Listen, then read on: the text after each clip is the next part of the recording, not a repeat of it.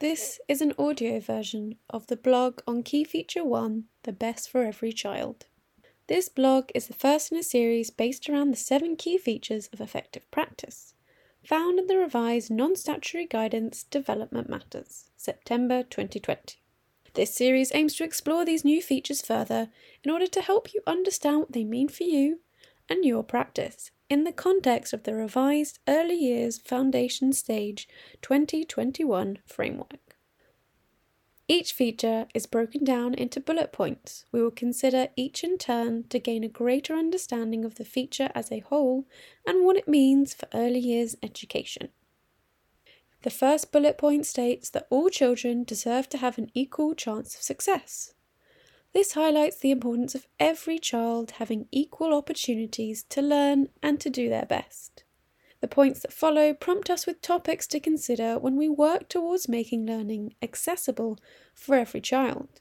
We can think about what high quality education involves, the role of disadvantage, the reality of the attainment gap, the effect of difficult experiences for children, building an inclusive setting, and addressing SEND.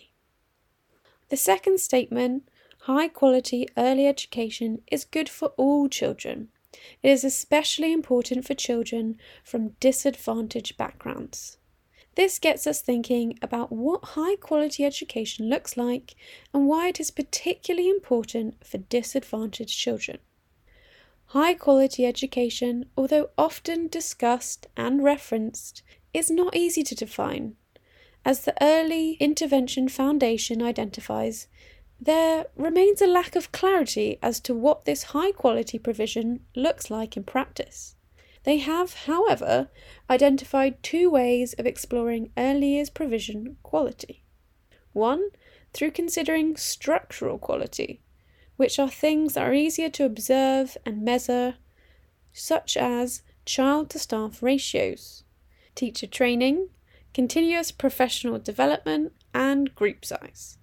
The second is process quality, which focuses on children's daily experiences, such as routines and interactions between children and practitioners. The Education Policy Institute report called Teaching Pedagogy and Practice in Early Years Childcare and the EIF report, Structural Elements of Quality Early Years Provisions, elaborate on these features of quality in early years education. The Educational Policy Institute EPI report has a particular emphasis on the iron triangle, which is made up of child to staff ratios, group size, and training and professional development. The report confirms the importance of these factors on the effect of quality and gives us a focus when we think about quality in our own settings. What do your ratios and group sizes look like in your setting? How do you plan for continuous professional development? We can reflect on these elements to help us consider what high quality care can involve and how it looks in our practice. In Julian Grenier's guidance, Working with the Revised Early Years Foundation Stage Principles into Practice, he also makes reference to the importance of structural and process quality and adds that high quality settings understand the different needs and experiences of individual children, their families, and their communities. This helps add to our understanding of what high quality care can include. High quality education has a particular impact on disadvantaged children, as it can provide an opportunity to narrow the attainment gap, which we will expand on in the next section. The third statement builds on the previous reference to disadvantage, stating that when they start school, children from disadvantaged backgrounds are on average four months behind their peers. We need to do more to narrow that gap. This statement references the EPI report, Education in England Annual Report 2020, and the Early Years Foundation Stage profile results from 2018 to 2019.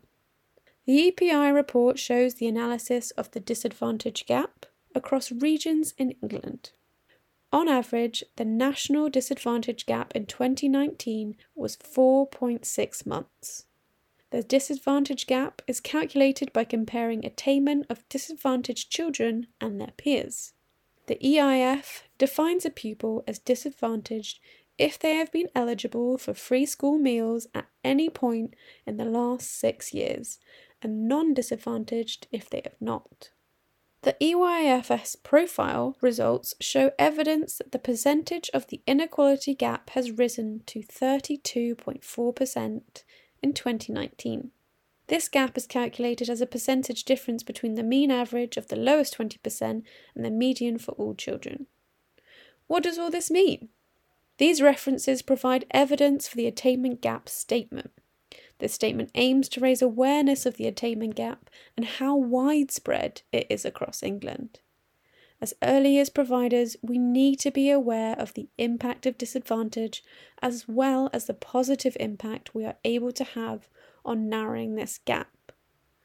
Early years education has the potential to help close this gap through high quality provision, as is emphasised in this quote from the Attainment Gap Report. Early years education has huge promise in preventing the attainment gap becoming entrenched before children start school. If you would like to read more about the Attainment Gap Report, you may like to look at pages 16 and 17 of the document where key lessons learnt are shared. These can be a useful source for reflective discussion. The fourth statement is children who have lived through difficult experiences can begin to grow stronger when they experience high quality early education and care. This statement prompts us to consider difficulties children experience as well as the positive effect our work can have on children's health and development.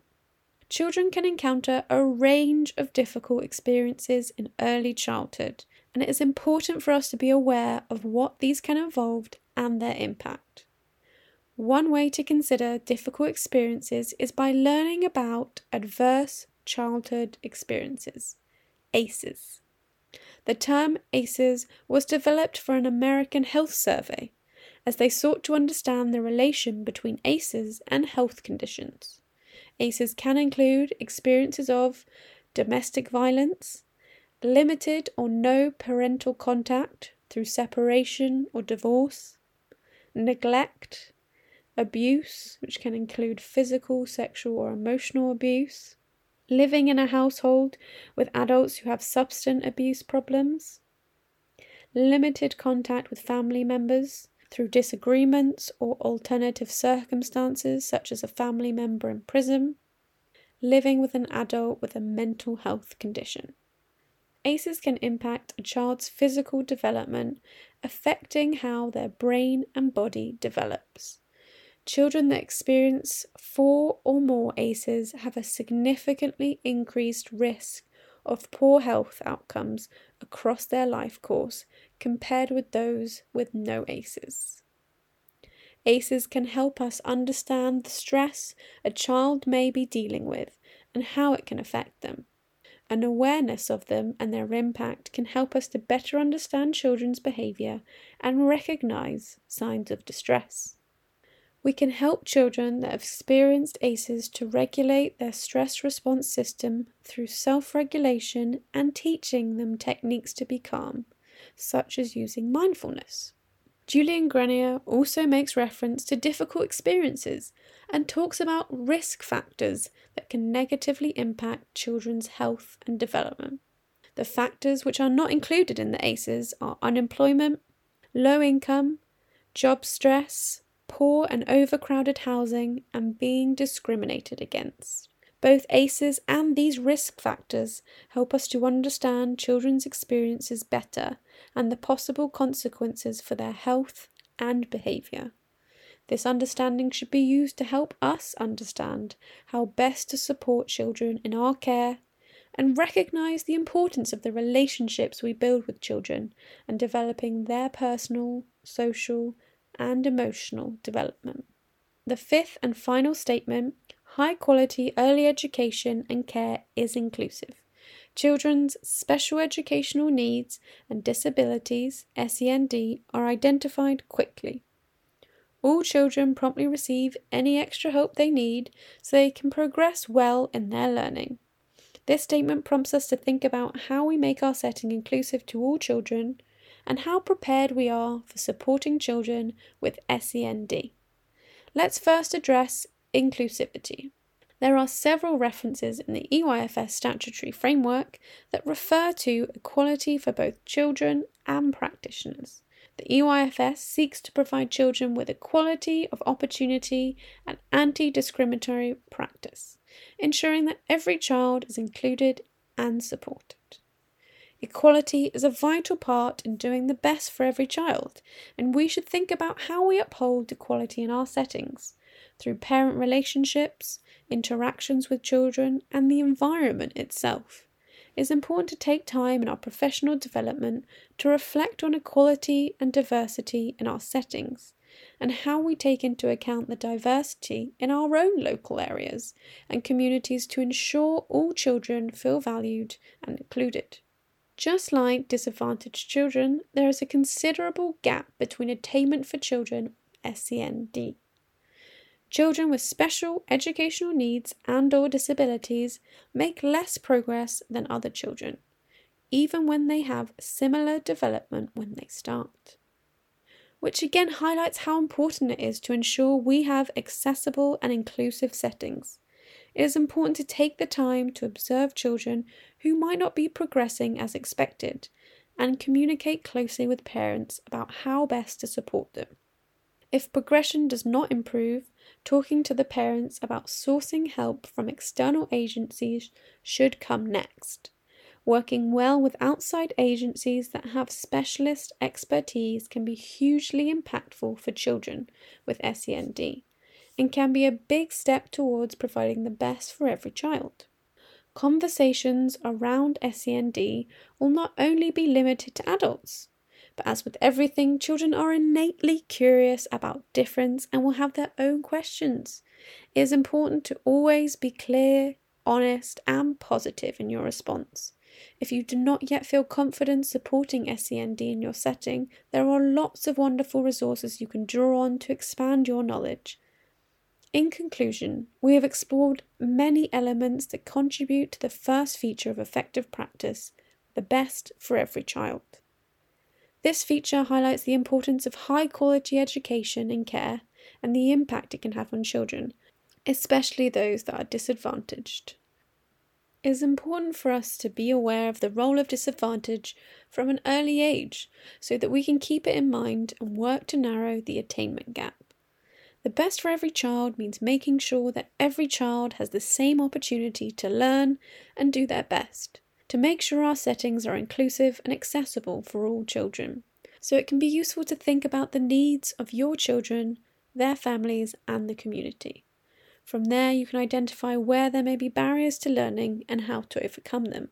To help work towards providing the best for every child, consider how you can regularly reflect on support for disadvantaged children, children with SEND, and how you will promote equality and diversity. We are here to support you on this journey and will be creating materials to help you reflect on more specific aspects of your practice to ensure the best for every child. Please feel free to reach out if you have any specific suggestions for CPD. Here are some questions to help you reflect. When you think about your local area, what needs come to mind? How does your provision reflect those needs? What do you have in your setting that promotes equality? Do you have books that represent differences in your local community? Do you feel confident supporting SEND?